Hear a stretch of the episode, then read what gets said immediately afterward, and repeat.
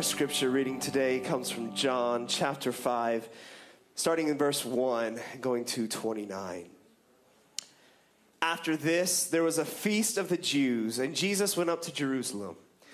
Now, there is in Jerusalem by the sheep gate a pool, in Aramaic called Bethesda, which has five roofed colonnades. In these lay a multitude of invalids, blind, lame, and paralyzed. One man was there who had been an invalid for 38 years.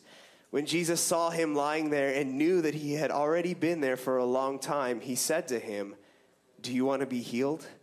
The sick man answered him, Sir, I have no one to put me in the pool when the water is stirred up. And while I'm going, another steps down before me. Jesus said to him, Get up, take your bed, and walk.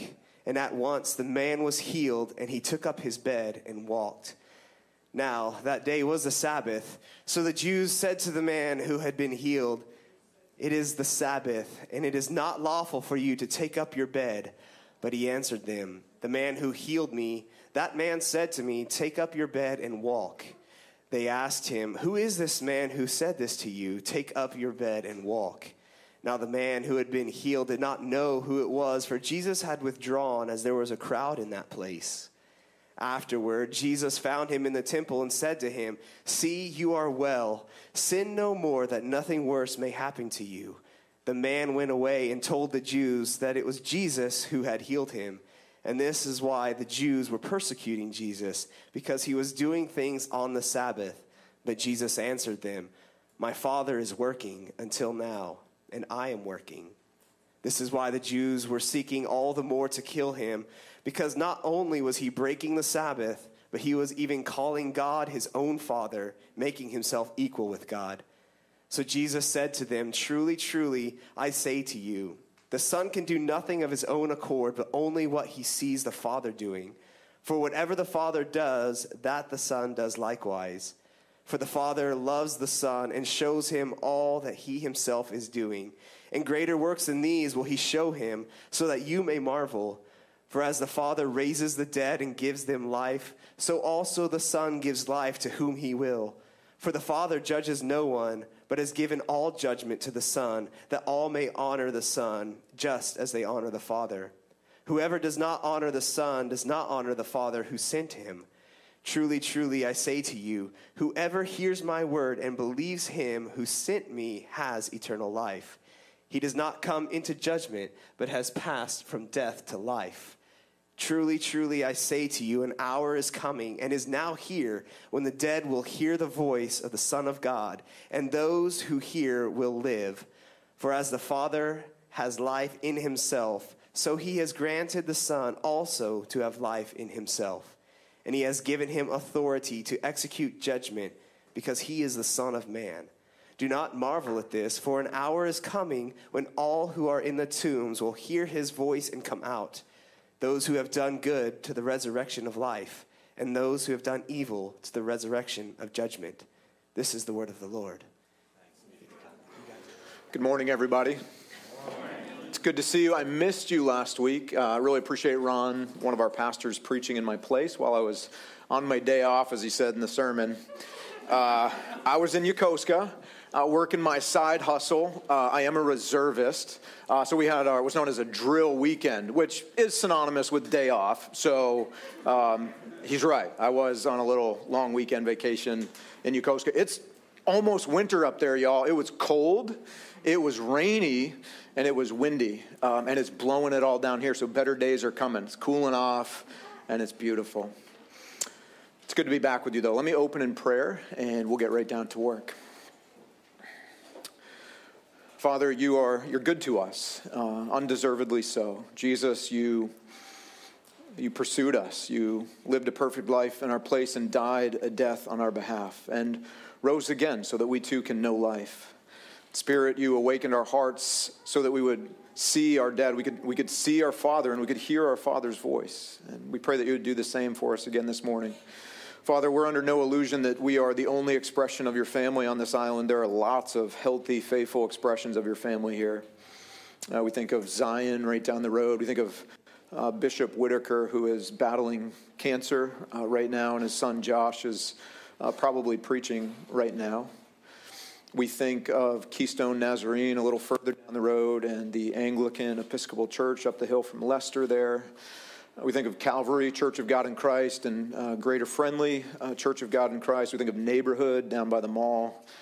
Uh, we think of Calvary, and we think of COSA and, and others. There are many others. There are many Christians gathered in the chapels this morning. And so, Father, we pray wherever your people are gathered that you would pour out your Spirit. We pray that wherever your people are gathered, your kingdom would come and your will would be done. We pray that you would give us today our, our daily bread through your voice. You would forgive our trespasses, even as we uh, forgive those who have trespassed against us. Father, wherever your people are gathered, give us a taste of your kingdom in its beauty and help us to see you and all of your kindness and love towards us. We pray this in the name of Christ. Amen. Amen. So we press on in our series through the Gospel of John, which, as you well know by now, our series theme is simply Jesus is Life with, with enthusiasm now. Jesus is life. life. He's my life, guys. He is life. Jesus is life. The big idea from our passage this morning, which we just heard read for us, is this Jesus works to restore life for the disabled and dead. Jesus works. He puts in work. He does work to restore life for the disabled and the dead. Our, our text kind of breaks itself down nicely into uh, really two pieces, and then I'll add a third for our own reflection. And here they are. First, we're going to encounter a sample of work, and then we'll see um, some of you write these. We're going to see a statement of Jesus' work, basically, what kind of work he does and why he does it, right? Why he does the work that he does. And then for our own reflection from this passage, we'll consider what I'll just call a similarity of work. In other words, we're going to see Jesus work for the good of this lame man in this passage. And what we need to see is spiritually, we need Jesus to do the same kind of work for us this morning. Uh, the reason I, I label the first kind of category of this passage as sample of work is really my favorite verse in the Gospel of John. It's not going to be on the screen, I don't think, but um, John chapter 21, verse 20 is the last, last verse in the, in the book, where John says, Now, listen, guys, there are also many other things that Jesus did. Were every one of them to be written, I suppose that the world itself could not contain the books that would be written. That's just a really cool verse. The beautiful narrative that we see unfold today by Jesus or the work of Jesus. He did things like this over and over and over again. This is one of a few that's written down. How many times have you started reading the Gospels and tapped out, right? They're big, there's a lot of information there. You read one and then you start another and you're like, I just read this. Like, one's good. There's a lot there but it's just a sampling, guys. It's just a sampling of the good work that our rescuing king does. All right, so here we are. John chapter 5, Jesus and his boys are on another road trip. Like every other week we show up, they're setting out on a new road trip, right? They're always they're bouncing back and forth between Jerusalem and Galilee. And so here we go. We're going back to Jerusalem. We read the reason they're going is because there's a feast. Uh, you know, we see feasts all the time too. It feels like Jesus is feasting all the time, and he is. He is because God's family is a feasting family. God the Father throws great parties or celebrations or feasts, if you will. We are a feasting family. So from Genesis all the way to Revelation, in fact, the story ends with feasting, right? We are a feasting family, and we feast because our Father's good and our Father is kind. So we celebrate Him and we celebrate the life that we have in Him. So all through the Bible, feasts are hugely symbolic hugely symbolic which i mean this, we don't really have any other reason to feast next week. Um, next week is our family feast day. That's actually what we call it right? Family feast day. We'll have jerk chicken in the parking lot cinnamon rolls snow cones all the good things. And people ask like why? Why are we throwing a party? Like we don't need a reason in addition to our father's really good and really kind and we have a ton to celebrate as his adopted in kids a feasting family. So jesus is heading to this feast but notice in the narrative do we actually get to the feast See any feast? Nope. He doesn't actually go all the way to the feast. Why? because he enters through what's known as the sheep gate, a small gate on the north side of the city of Jerusalem. Right inside the sheep gate is this pool. It's actually two pools side by side, known as the Pool of Bethesda. It's surrounded by these, they use the word colonnades. We don't really do colonnades anymore. Uh, really nice, we have gazebos made out of wood. This was way better, but like columns with rooftops. So uh, just a beautiful area. Um, actually, have any of you been to an onsen in the mainland of Japan? Uh, I asked in the first service, like nobody had been, and I, I, think I think it's Rona, maybe just COVID. You couldn't go; they were all red zones. Guys, it's all green now. I think. This looked a whole lot like one of those outdoor onsens look. Uh, you got to go. You got to go. And uh, in fact, what I was, uh, what I, what I told everybody in the in the first service is like, as a family, we believe the church isn't like family. We are family. So, like, if your missional community is having a hard time gelling or getting over some relational barriers, the best thing you could do is book some tickets I'm not joking, to an out to an onsen in the mainland. They're surrounded by colonnades. They're absolutely beautiful. Only difference between those here in Japan and this one here in the Texas, they were all fully clothed, co- co- coincidentally. So, colonnades. That's all I was trying to explain. Colonnades. Go to an onsen. So here's the bigger point that you need to get though. The people at this pool were forgotten and forsaken by the culture. They were outsiders okay? Every one of them was broken. We read it. Uh, the text used the word multitude so there's a crowd. Um, it's like fourth of july in the heartland of america at a park where everybody's vying for prime real estate with their quilt on the ground. There's none left. It's all taken up. So these pools are surrounded by broken people paralyzed lame broken people, outcasts of society. And guys, just as feasts are hugely symbolic, we could, I could, some of you would be happy with this. I could walk away from the sermon right now with what I'm about to tell you. It is a beautiful picture of the gospel. Jesus doesn't go all the way to the feast, he goes to the famished and he brings the Father's feasts to them. That is the good news of the gospel. Every other religious leader would walk by the pool, look down on the broken people, and thank God that, that, that I'm not like you. Jesus is different and Jesus is better, and the gospel is beautiful, and the culture of our Father's family, the culture of the kingdom of God, is incredibly beautiful and life giving. Jesus veers off course, changes the plan. He does not go to the feast. Instead, he brings all the goodness of the Father's feasts to the famished ones, the broken ones who would never be able to get to the feast on their own. And that is the gospel, friends. That's the only reason you're in God's family. None of us can get to the Father's feast on our own. None of us deserve to be at the table on our own. But Jesus veers course and he comes and he brings the feast to those of us who are famished. Right, we just walk away right there. But there's more. So um, he veers off course from the feast. He goes to those who are forgotten and forsaken by the culture. And then look at his focus. Look at Jesus' focus. He steps in, and we've already seen there's a multitude of people, right? There's a crowd, a couple hundred probably, hundreds of people. And Jesus singles out one. Do you remember those really big Where's Waldo books as a kid? You guys have those, right? Jesus sees Waldo instantly. Like, I was a little bit of an ASVAB waiver, so I would spend like hours on a page and still not even be sure what, like, you're playing tricks with me, right? Like, Waldo's not even actually in here. Guys, wherever Jesus goes, he sees that one. He doesn't have to search. This is the heart of our rescuing king. He steps into this crowd. So Jesus sees the brokenness of the world, the billions of people who have lived here in broken existences. Jesus sees, but he sees the one.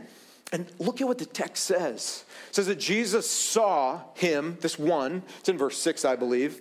Uh, verse 6, when Jesus saw him lying there and what? Knew. Jesus sees and he knows, guys. He sees every single broken person in a crowd. And he knows.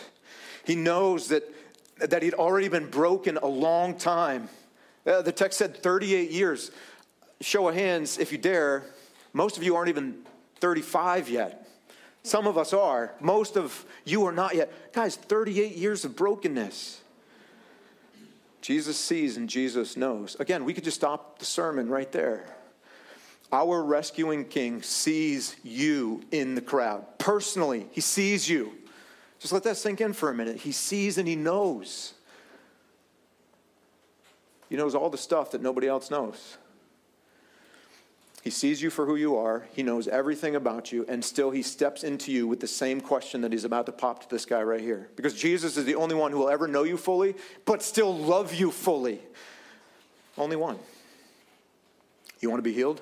He says. Do you want to be healed? Do you want to be made well? Verse 7 the sick man answers, Look, man, I, yeah, yes, but I have no one to put me into the pool when the water is stirred up, and, and while I'm going, another steps down before me in this moment, Jesus, like we've seen his focus, he's focused in on this one man. It's, it's an incredibly gentle and heartwarming moment. And now we see Jesus as friend. Because, guys, let me just say something about this pool, okay? This is straight up superstition right here. Some of your older translations of the Bible might, if you have a King James in here, it might make reference to an angel of God stirring up the waters. Uh, it's just superstition. It's like the Bible stating what was a popularly held belief by the people. And here was the hope. When the water was stirred up, if they could be the first one in, they would be healed. First century QAnon, guys. Straight up, straight up myth. Straight up popularly held conspiracy theory. It wasn't true. So all of these broken people were placing all of their hope in, for healing in a myth. There's something there for us, but we'll come to it later. But notice what Jesus does. Does he correct his faulty belief? Does he swing in and destroy his conspiracy theory? Does he come at him with just facts? Let me tell you the truth. If you knew the truth, you wouldn't be here. You'd be seeking me, right? No, no facts, just friend. And he says, Would you, would you like to be well? And, and the man doesn't actually even give a clear yes. Pool, of, pool of Bethesda. I looked it up. Bethesda, uh, roughly translated, just means essential oils. Did you know that?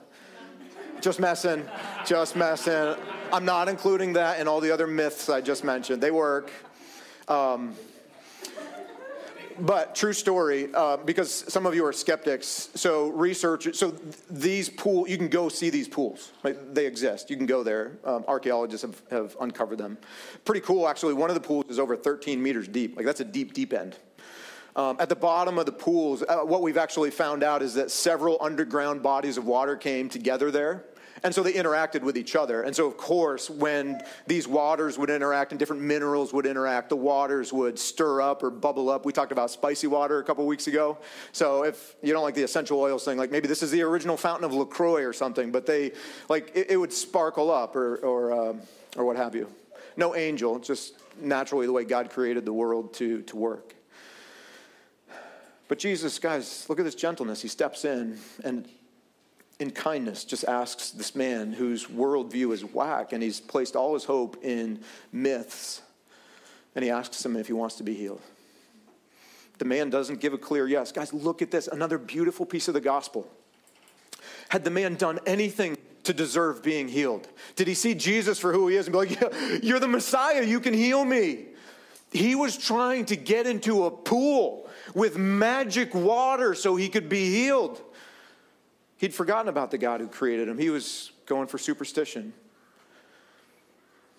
No real clear yes. In fact, he viewed Jesus as a means to an end, not the end himself. Jesus is the healer. He just wanted Jesus or anybody else to get him down into the water because everybody else would trample over him. Did nothing to deserve. He does not even express faith here, guys. That's some real hope for us because we have some pretty weak, anemic faith. Jesus still heals him. It's kind. It's kind. There's a problem, though. This healing happens on what's known as the Sabbath. You see this tension uh, a little bit later on in verse 18, especially. It says, This is why the Jews were seeking all the more to kill him, him being Jesus. Um, now, there's a point of clarity. When you see Jews like that used by John in the Gospels, it sounds ethnic, it sounds racialist, it sounds a bit like a slur. Um, that's not how he's using that term. John came to use that term Jew collectively for the religious leaders of the Jewish people, right? So he's kind of just using that as a collective term. So let, let's do that. It says, This is why the religious leaders of the Jews were seeking all the more to kill him because not only was he breaking the Sabbath, but he was even calling God his own father. So, two things going on here. Notice Man, notice what the religious leaders do to this guy who just been healed. So, look, 38 years, no walking. Small town, everybody knows each other. Now he's walking through town. So, a religious pe- person, somebody called and equipped by God to care for you and encourage you and point you to God and to exist for the flourishing of your soul, looks at you and's like, Dude, you're walking today. That's insane. I am so happy for you. This is beautiful. You have been broken my entire life. Look at the smile on your face. When's the party? Uh, never mind, I'll throw the party. This is insane. They look at him and they say, Put your bed down, man. Who, who, told, who told you you could pick your bed up on the Sabbath? Now, guys, whether you're religious or not, I'm sure you all, there is, there is a list that we know as the Ten Commandments, right? So whether or not you know what the ten are, that, that's fine. Um, these Ten Commandments, one of the ten is what? On the Sabbath, got to keep it. But here's the deal God gave his people this thing, the seventh day, known as the Sabbath, for their good and for their flourishing and for their restoration and for their healing. Now, it sounds like just rest, but it's, it's, it's not entirely. It's a different kind of work. So we work for six days, and then soul rest or restoration just, doesn't just happen on its own, it's its own kind of work. So on the Sabbath, we stop from our vocational work and we work at leading our soul to God and rehearsing the gospel and feasting so that we can be a restored people and a renewed. But it's its own kind of rest. It's not what we've made it like in our own culture. We talk about rest and I just got to do me. That's not Sabbath. like, I just got to do me. Uh, I'm going to binge my favorite show for about 12 hours. That's not rest. That's actually more destruction for your soul, right? That's not Sabbath. So it's its own kind of work. So God didn't forbid all work on the Sabbath because there was a certain kind of work that had to happen so that we could rehearse the gospel and find rest. Oh boy could carry his bed if he needed to carry his bed. But the religious leaders had constructed so many barriers because for them, being right was more important than the restoration of people. Some of you have grown up in religious circles, and some of you are still trying to find your way out of these contexts, as uh, I did earlier in my life, or still working to, where being right about something is more important than the restoration of people. And that's what you see. That's what's happening here. They actually constructed 39 categories of law to define what you could or could not do on a Sabbath. So they were breaking the religious leaders' interpretation of the Sabbath. He wasn't breaking God's beautiful gift of the Sabbath. So here are just three quick examples. One was, let's say you needed wine on the Sabbath. You could go to your neighbor's house and you could use charades or Pictionary or wink, wink, like you'd have your own secret code worked out, but you couldn't ask for wine. You couldn't have a verbal agreement that you would get wine because that would, that would um, suggest there was a, a, transaction and there'd be repayment and maybe a contract would be written. So that's work, so you can't ask for wine. Another one was your lamp, right? You can't, on the Sabbath, you can't turn your lights off to save on the electrical bill because that would be work. But if, let's say, you were worried about a robber or there was somebody in your house who was sick, you could turn the lights off in that case, but not if you were just worried about the wick burning down or the wax being burned up, like only in this case. Uh, my favorite, harken back to essential oils, um, vinegar. Any of you ever put vinegar on your gums to make your teeth feel better? I think our grandparents did that. Whiskey and vinegar? Anyway, pre essential oils, whiskey and vinegar. So for the Jewish people, they actually had a, a, law written in that said if you have a toothache, you cannot put vinegar on your gums on the Sabbath. But if it happens to find its way into your recipe for the day and your teeth happen to feel better, that's cool. See what I'm saying? Like, down into the weeds, the minutia. So here, here, let's summarize it this way God gave his people a Sabbath so that they could have a taste of heaven in a broken world and that they could lead their souls to be restored. When we add to the gospel or take away from the gospel in our religion, we take that taste of heaven and we make it a taste of hell, but that taste of hell is dressed up in church clothes. That's what happens. Put your bed down. No joy.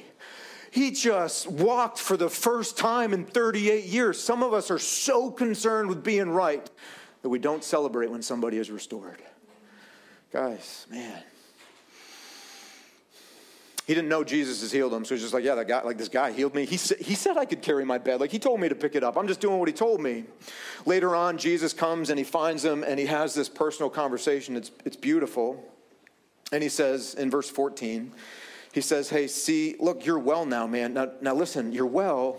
Don't sin anymore so that nothing worse may happen to you. Now, some, some read that and they're like, oh, so he, he was lame because he'd sinned early in life.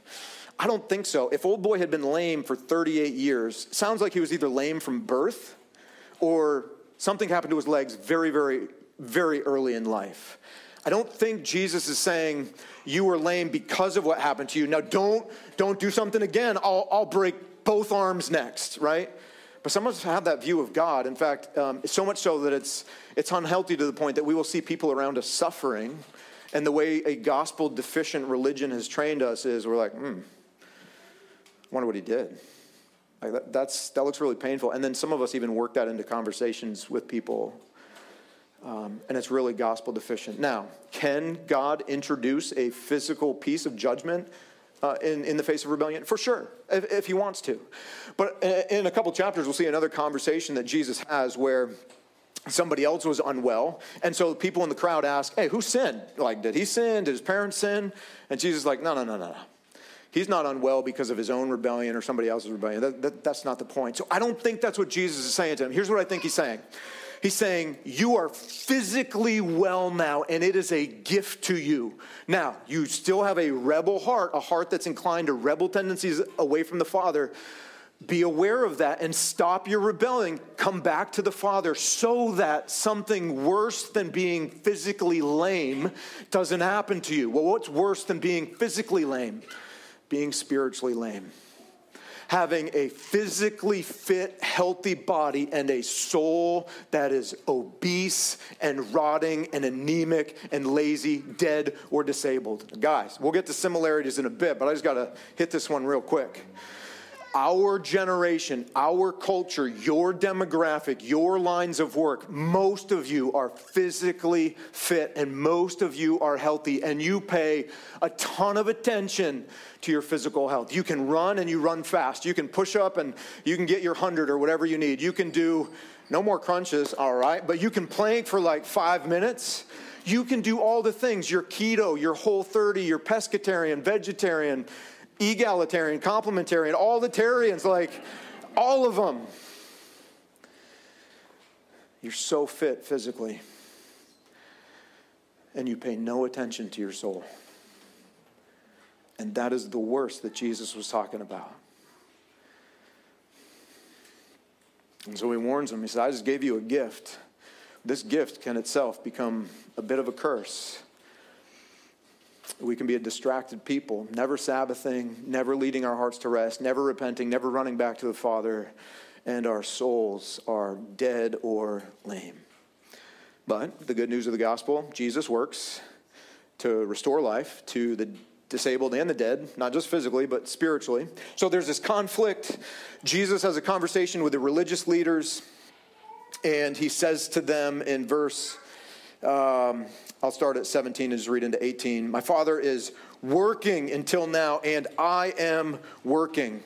Uh, I love this. So here's our big idea. My Father is working until now, meaning God never takes a day off. He created the world. He took a break from his creative work on the seventh day as an example to us, but he's still working. He holds the world together at all times. He holds us together at all times. He's sovereign over everything. Jesus never stops working. It's just Jesus, for the first time, showed us the right work that's supposed to be happening on the Sabbath. He's not breaking the Sabbath, he's breaking into the Sabbath and showing us how the Father has given it to us for our good. And that's why I said, hey, I'm, I'm working now. I'm doing my Father's work on the Sabbath. And the appropriate Sabbath work is what? Restoration, renewal, giving life, restoring life, not just for yourself, not just leading yourself to do this kind of work for your own soul, but serving other people in a Sabbath, on a day like this, on a day of rest, serving other people so that they too can be restored. That's why they want to kill him. So, so there is the sample of Jesus' work. So he says, The Father's working and I am working. So let's ask this question What is he working? What is he doing and why is he doing it? So, kind of his statement of work, beginning in verse 19. And we see, we can hang our thoughts on four words here. We've got. We've got like father, that's not a word, it's a phrase. Like father, like son. That's our first one. Like father, like son. The second word is love. And the third word is life. And then fourth, not a word phrase, less judgment, more mercy. Okay? So, like Father, like Son, love, life, and less judgment, more mercy. The first one's in verse 19. Here's, here is Jesus' statement of work, what he does for work and why he does it. It's beautiful. Verse 19 Truly, truly, I say to you, the Son can do nothing of his own accord, but only what he sees the Father doing. For, I love this. For whatever the Father does, the Son does likewise. Yesterday, my, my six year old son was schooling me up on Star Wars. He knows things about Star Wars I will never know. He tells me about this bounty hunter who worked for Jabba the Hutt and flew planes. And he just so happened to have a son who grew up to be just like his dad. And he too wanted to fly planes and be a bounty hunter and work for Jabba the Hutt. That's my six year old son's way of expressing like father, like son. There are pe- we are similar. He wants to be something like me. That's exactly what Jesus is saying. This is his first piece in the statement of work. I have a father. I love my father. I'm just like my father. Same character, same nature. We're both God. I'm God the Son. Whatever my father does, I aspire to be. We would say it as when I grow up, I want to be just like my dad. That's Jesus' way of saying that. So he does whatever the Father does, okay? Like Father, like Son. Second piece of his statement of work is love. Verse 20. For the Father loves the Son and shows him all that he himself is doing, and greater works than these will he show him so that you may marvel. When I was in MEPS, I started running with my dad, and my dad and I are both super competitive. So, dad would always run like two paces in front of me, and it made me angry. And every time I picked up speed, he would pick up his step a little bit more. He'd let me pass him just a little bit so I could think, like, I got the old man, and then he would take off again, right? We were driven by this competitive sense.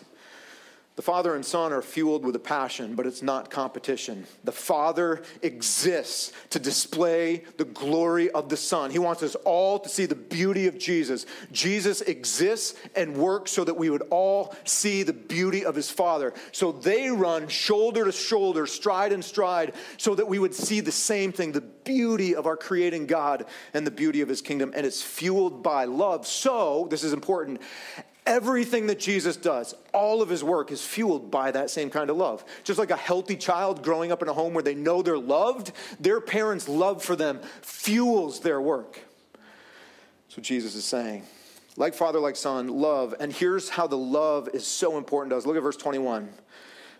That love dictates the kind of work that Jesus does. And here it is For as the Father raises the dead and gives them life, so also the Son gives life to whom he will. Guys, in love, Father gives life to dead people. That's got to mean something to us.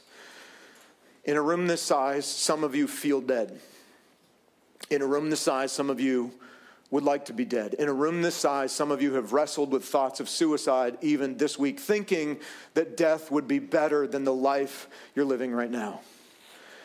There's hope here. I mean, there's hopelessness here. There's despair here. There's pain. There's deep wounds. There is a sense of being alone. Guys, here is the hope of the gospel. See, and this, this corrects some of our misperceptions about God. Some of us have these faulty views of God that He's distant and uncaring. He created the world, or maybe He didn't. Maybe you don't think He did. But He creates the world, and now He's just distant and He's letting it tick like a clock. And maybe sometime He'll get back in. Maybe He's just dependent on everything that's happening down here and He's wringing His hands, unsure of what to do. Maybe He doesn't care maybe he doesn't care about you.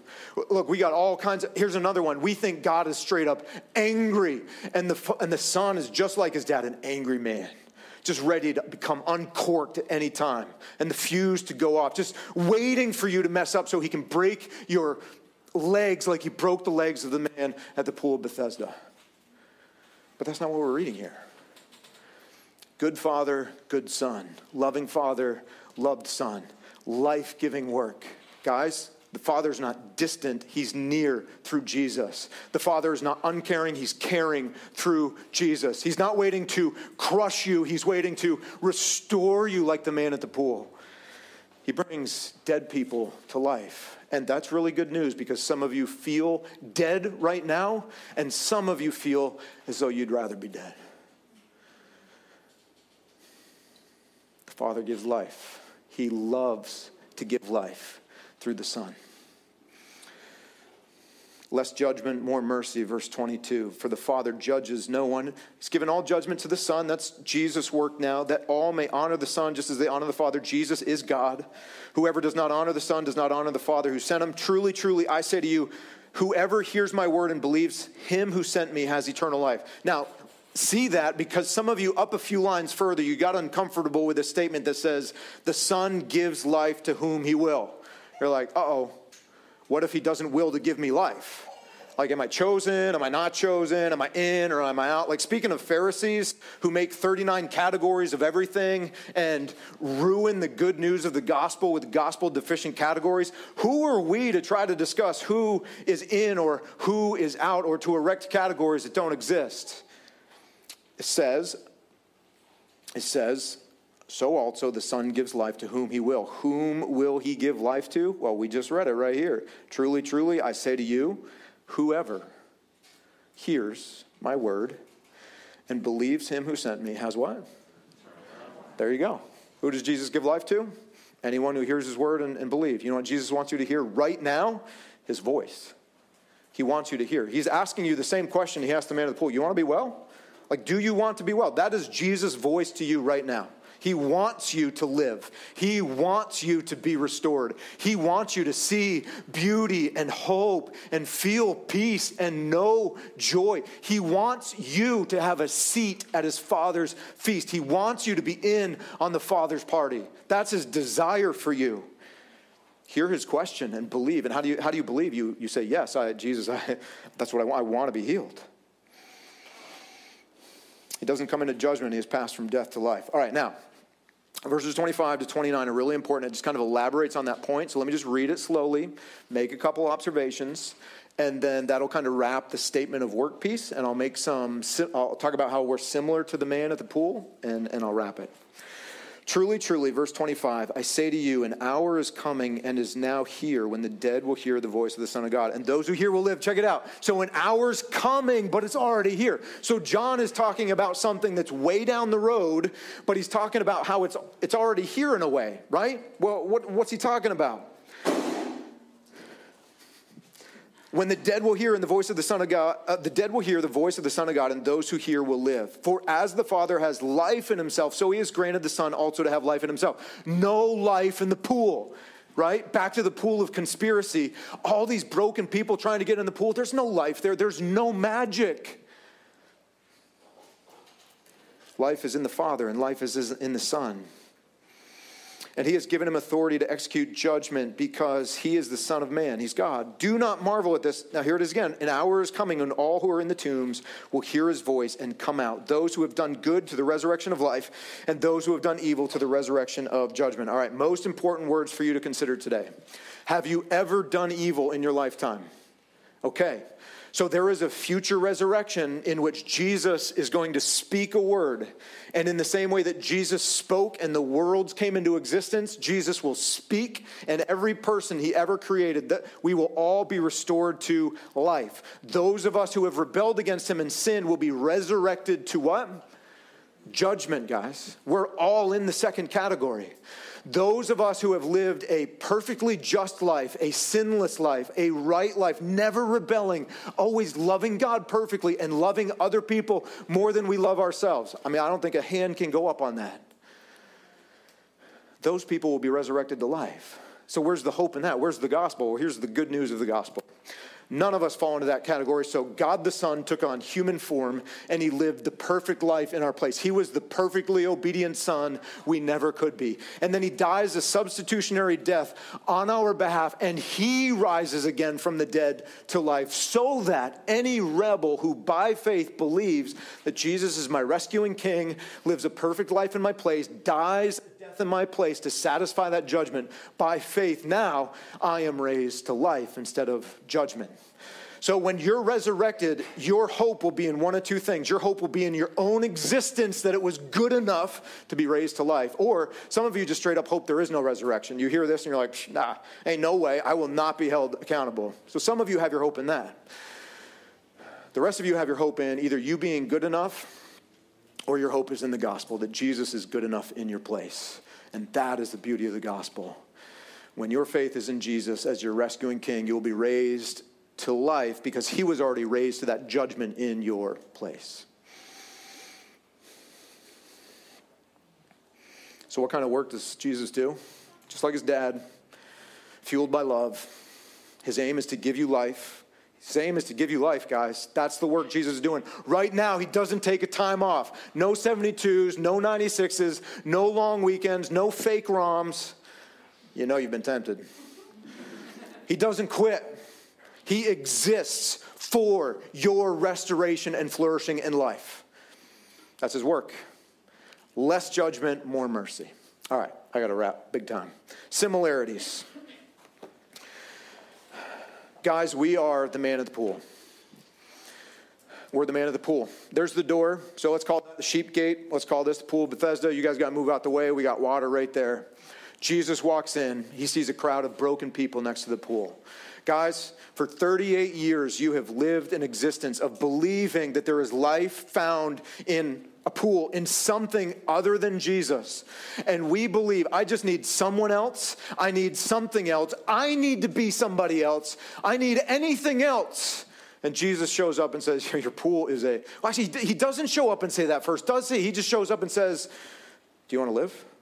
Like, do you want to be healed? He's a friend first. And then later, Jesus speaks the truth to us. He says, You did know your pool was like complete QAnon myth, like complete conspiracy. There, it's just magic. Fake, like there's no life there. I'm life, and I've given it to you. Guys, we're the broken man. We were the broken man at the pool. Jesus was on his way to the feast, but he stepped away from the Father's feast so that you, the famished rebel, could eventually one day be seated at the Father's table. And he comes to you at the pool, all of your substitute Jesus, your career, your reputation, your physical strength, your spouse, your retirement, your finance, whatever you were putting all your hope in, and he gives you himself instead. The one thing you need for life. And he brings you to life. The resurrection isn't just future, it's experienced now. The moment you say yes to Jesus' question, Do you want to be healed? He raises you to new life. And every day after is a new resurrection where He restores the image of God in you.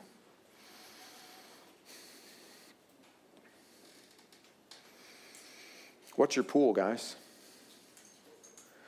I know it's not named Bethesda. Do you have a pool in your life? I don't know what it is. But I know that Jesus sees you through the crowd. Jesus is here now. He sees your soul with an eye piercing gaze. But look, you got to hear this. It's not an angry gaze.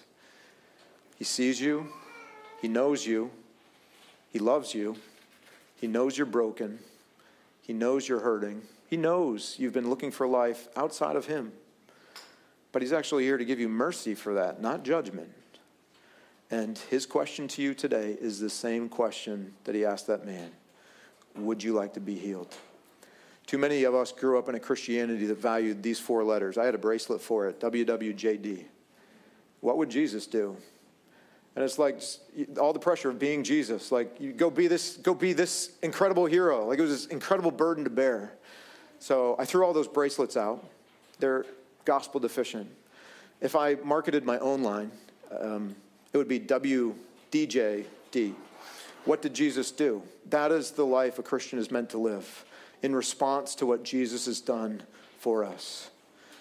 Guys, Jesus stepped away from the Father's feast and he stepped into your famine and he brought you life where you deserve judgment and he asks you this question Do you want to be made well?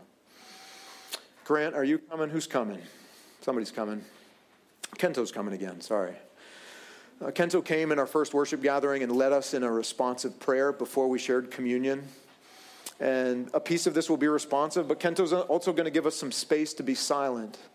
And family, in that space, in that silence, Jesus is present and he's asking you these words this morning Do you want to be made well? Kento.